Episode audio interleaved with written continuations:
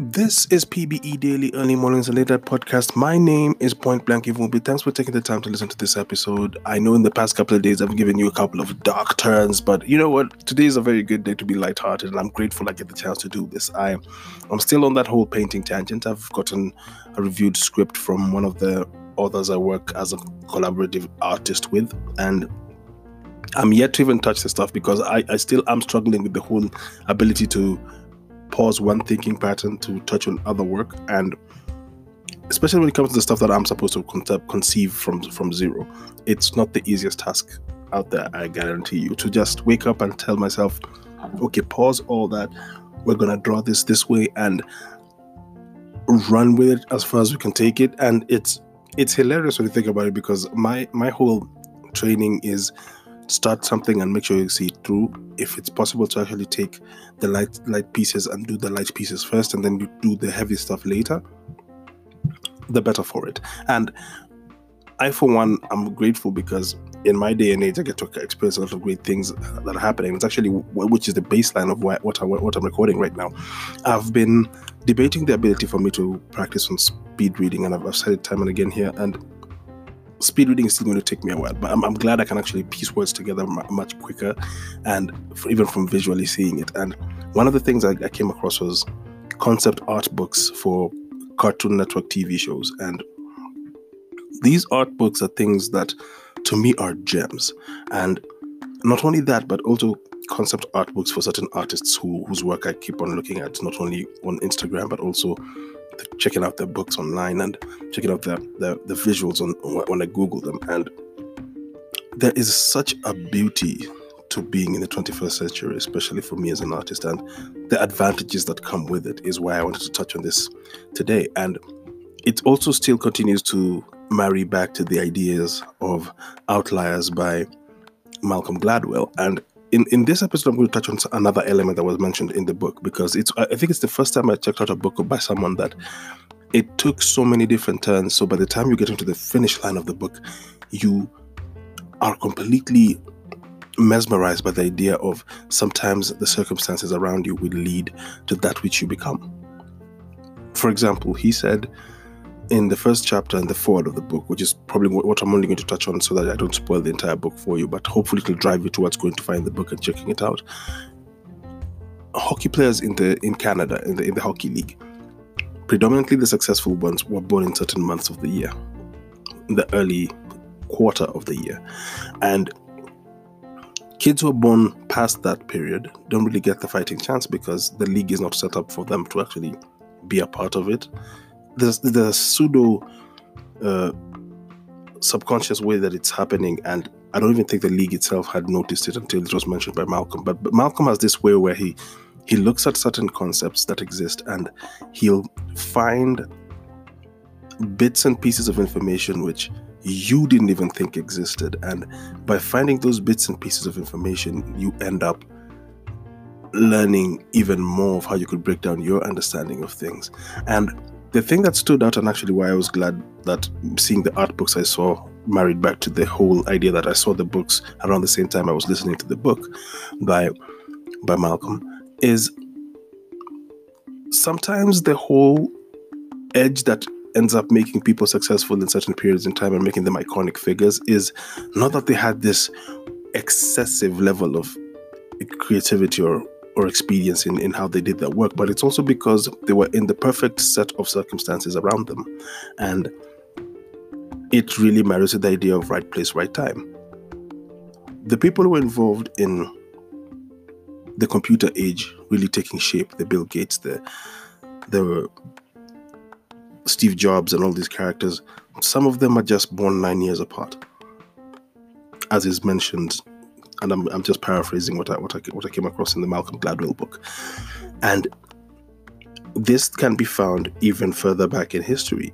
Think of Cleopatra, Julius Caesar, Mark Antony, and the period in time they were born into their existence. May that not have played, or could that not have played in them being able to take full advantage of that which was happening in Rome at the time, because maybe the people who were there in the initial stages of Rome wouldn't have taken as great an advantage as the ones who came after. And by a person like Augustus Caesar being around Julius Caesar, it wasn't that not an education in that which could become the making of the Roman Empire and expanding it even further, learning from the rights and wrongs of these individuals. I'll take it further. Those who ended up becoming, marrying back to the last episode, leaders in independent states, proximity to that which was power, and adapting or following that which, which power was and actively rebelling, would they not have been able to make independent states if they didn't know what was happening? The industrial age, if it wasn't for people being around certain equipment, would they not be able to then further their understanding of that which needs to be done? And the one that actually stood out, and I think it was what probably just crystallized it for me, was when he talked about, especially Bill Gates. Whenever people bring up this idea of he never went to, he never stayed in college, he dropped out, and everyone says that not everybody has to be in school for the for the four plus years or for the 10 plus years that they're actually educated what is not being put into context is why would a person like that have to leave school in the first place the information around them was in abundance. This guy was playing around with computers and learning and putting in his 10,000 hours in his late teens because he lived in the right place at the right time. There was a there, was, there were at least two places he actually would have had a, a degree of access to computers. And because he had that, that, degree of access to these computers, he was able to actually learn the computers. And by the time he was 21 years old or 20 years old when he opened his first company, are you going to be in class or are you going to work on your company, company that actually probably has its first commission from IBM to try make an operating system? More hours need to be dedicated to something. It takes me back to a statement that my papa always told me. In the different talents that I have, I should pick the one that actually would make me earn a living and put most emphasis and effort behind that. The other talents you have, you could keep them alive, and until the math comes closer or even rises further, then add that to your portfolio. Then add that to that which needs to be done. It, it's it's a very simple concept, but I think it's one of the coolest things my papa ever taught me. And I think about that, and I think about my upbringing. So let's bring it into my personal context. I grew up in a parastatal growing up in a parastatal, I had access to television because we had a television in the house. I had access to people who went to different types of high schools as far as national national schools, provincial schools, and all that. So we, I, would get interaction on holiday season when they tell me about the stuff that they were experiencing in their schools and the different festivals that they attended, and I'd, I'd hear from them that which was happening outside of me being all in all in Nairobi because I never went to boarding school. I went to public schools, and, and I went to day schools in high school. So I was home every evening. I had the privilege of having a home cooked meal every night. So I can't really marry to that, which was their experiences. But by hearing them tell me about it with my active imagination, I could try to depict what could potentially have been that. Now, add that to being in a parastatal, then the beginnings of computers being introduced to these parastatals. My pap's office had a computer, and we'd find a way to go see him and hang out in his office because 90% of the time my papa was working on paperwork. So if the computer is free, we'd go touch the computer. This is way before Windows 95. So we're just seeing this blue screen with yellow font on it. And we'd try to understand how these punching of these letters would, would lead to something being written on the screen. And as computers better improved, one time we brought a laptop to the house and we'd all fight for the chance, all 10 of us, to, to just touch the machine. And as time went by, then the mobile phones that came out and the, that you could actually have the internet on your phone, that changed everything further. And any image I wanted to see online, I'd go to cyber cafes. I used to save up as, as many coins as I possibly could. and just take myself to a cyber cafe just to sit down and look at these images. And I couldn't take them with me, so I, I would print out the images that I saw online. So I'd have these big mounds of paper that were just prints of images of art by artists who I admired. So I could sit in the house and make them on my sketchpad and just try emulate that which I saw. Then the flash discs and, and CDs to be burnt came out, and I'd have stacks of CDs that have images of uh, the, the nude figure of male and female, just so I could be able to just understand how to make the human anatomy be illustrated. And granted a, degree of Pinot was being watched. I'm not gonna lie. I, there was there was some consumption of porn at the time. But then, if you sat in front of a computer and didn't really take the time to actually just dive into porn a little bit, you're lying. You're you you're full of nonsense. And I'm, I just have the guts to actually say it out loud. But neither here nor there. Go further into seeing now. I started seeing concepts of how companies were created. I first heard, learned of Image Comics when I heard about this article, which I read was called The Exodus, and it was the lead illustrators of the X Men have just left Marvel Comics to go make their own uh, book outline. And initially, my thinking was I'll make a concept and I'll pitch it to Image Comics, so maybe I'll become one of the different produ- producing production companies in Image. And that never happened, so I just kept on trying to do it myself. And imagine all these tangents that I've gone to in curiosity. I learned how to draw the anatomy because I was watching these visuals. I learned how to Heck, I'll even go further back. I learned how to be, I, I got curious about animation because I sat in a living room of a kid who didn't even like me and watched a cartoon movie and enjoyed it so much I ended up becoming an animator. Now that kid probably doesn't even remember who I am and doesn't even know who I am to this day. But though that kid didn't want me in the house, that my siblings were there and I was I forced myself to stay in the house, I watched something that would inspire me thereafter and I became a part of that particular industry and that particular world because somebody in my estate had that material. So the exposure needed to spark something in me was found. And now take it to my me in my 30s and I'm coming across art books of people who've actually created and continue to create in the industries that I'm curious about all over the world. To be able to come across that kind of material and in the comfort of my own home be able to see it, it changes everything. Because now think about how growing up you're always asked to maybe make your way to the first world or make your way to the different continents outside so you could be able to actually be a part of those industries. And then in your lifetime you don't even have to leave your own continent. Heck your own country to touch that world because you could just as easily be hired by those companies in the comfort of your own home and email the work back you could have a Skype conversation with these people from across the globe and be paid digitally to your own phone through a phone network that actually has business with the different companies that could internationally make you get payment. Right place, right time in a whole new perspective.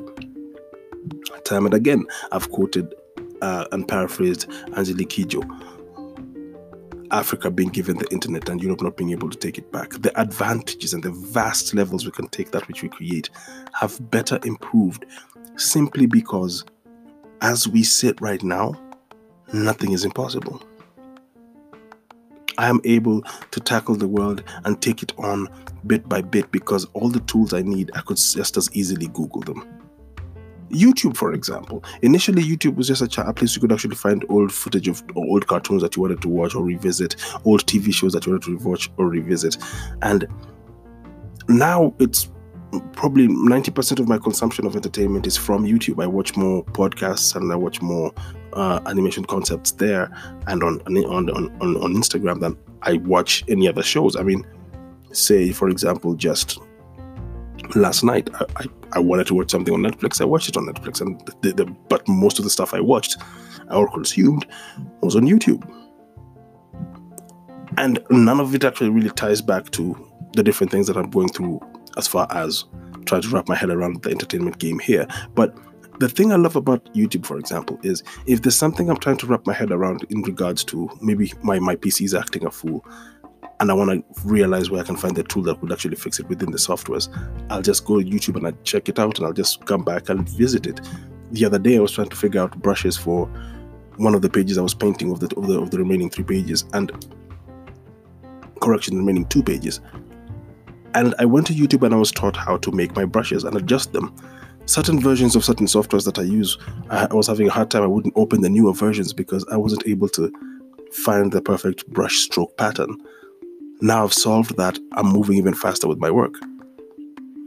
The, the whole element of planned obsolescence informing me of the different tools I need to buy. I mean, it's, it's, only January and already my computers are telling me the different parts that they want to be replaced.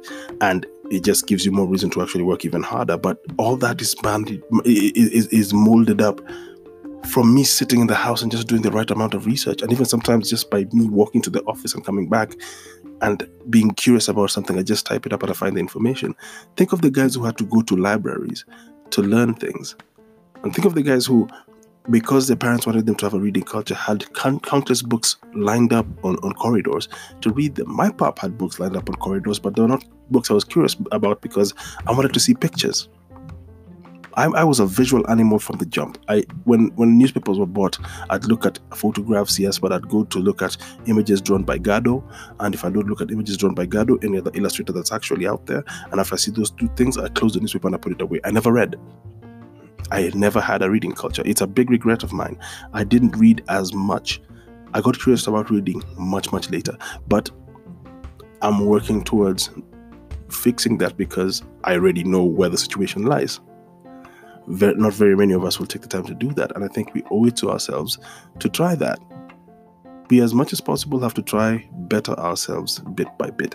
And the Malcolm Gladwell book just simply made it clear that you have to take full advantage of all the advancements that are around you at a certain time. Take advantage of all that.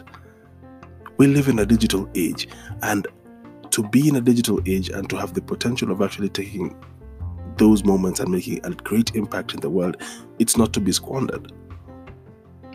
Now, knowing that, especially in a day and age where things are moving way faster than we expect them to, we would, to a certain extent, shoot ourselves in the foot because we want to blow up as quickly as we start.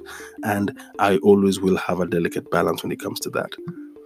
Wanting to blow up so aggressively is not a bad thing, but it's something you need to really take your time with. I when I was younger, I really did want to be famous because of the things I created, but it served me better that I had a pop of fame and it fell flat because the people who took advantage of me at that time made it clear to me that some people are always are only around you because it better serves their agenda. And it's a sad set of circumstances when you can't see the agenda a person has because you're in love. But it is good to see that when time goes by and you're given a fighting chance to come back and see the world for what it is, you can still find advantages to actually better advance that which you create. I am super privileged, i have to say, in my current day and age because take for example the broadcasting i'm doing right now this podcast being put to the world in the comfort of my own home before i jump back into different drawings i need to make it's a blessing in it of itself and the freedom to be able to do it without ha- actually having to ask somebody's permission and all that is the best thing ever. And that it's even possible for me to even monetize that which I'm creating at the moment, or from a person listening to this being able to even better themselves because they're listening to what I'm saying. Am I not in a position to just say I'm, I'm the happiest guy alive?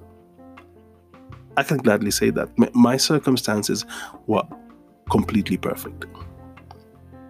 There was no losses that are going to be attained based upon how I've seen my life go thus far. I've been able to do so much, and there's even so much more I'm going to do as time goes by.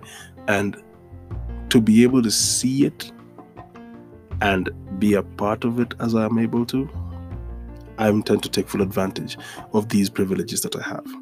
I have access to the internet. I have access to the internet at home. Add that to that to that list. I have access to the tools that will make it possible for me to create and draw even faster. I mean, look at how my images. I don't need to have a scanner involved. I just can draw them digitally and go all the way out to make the material come out. And I don't even have to make it go into print. I literally just put it up and, and post it, and the world will enjoy it. I am able to get so much done in a period of 24 hours than many other people could way before. I mean, if we even think as far back as when the printing revolution began, am I not in a position of privilege at the moment? And I'm spoiled for choice when it comes to how I could actually make these things come to life. So the privileges that come with being around that which I'm around right now, never look down on that. And the few individuals who are able to actually see how they could spark things in themselves by their immediate environment, I give full props to you to anyone who feels disenfranchised, I feel it's important for you to change your mentality by just looking around you and seeing that which are the positions of advantage that stand right in front of your face that you may look down upon, yet they are the redeeming factors you're not considering. Don't shun certain pieces of work because you feel like they're going to take longer. Sometimes them taking longer is an advantage because it means you'll have the endurance level to get things done even further. The 10,000 hour rule is important because it just means by repetition you make things further. Lil Wayne actually said that in a documentary. Repetition is the father of learning. I repeat, repetition is the father of learning. And when I heard him say that, I knew I was on the right path. So I will keep on repeating and putting myself in a better position to actually learn how to ink and polish my work and even learn how to speak and make my work even more audible and more fluent in how I speak. So say it with me be Caesar or be nothing at all. Thanks for taking the time to listen to yet another episode of the podcast. I know I was rambling in some of those parts, but this happens whenever I get super pumped up and excited, but it's a good thing in and of itself. So, out there in the world, enjoy yourselves, push yourself further, better yourself, and care for you first before you worry about what the rest of the world is going to say. Till next time, uno.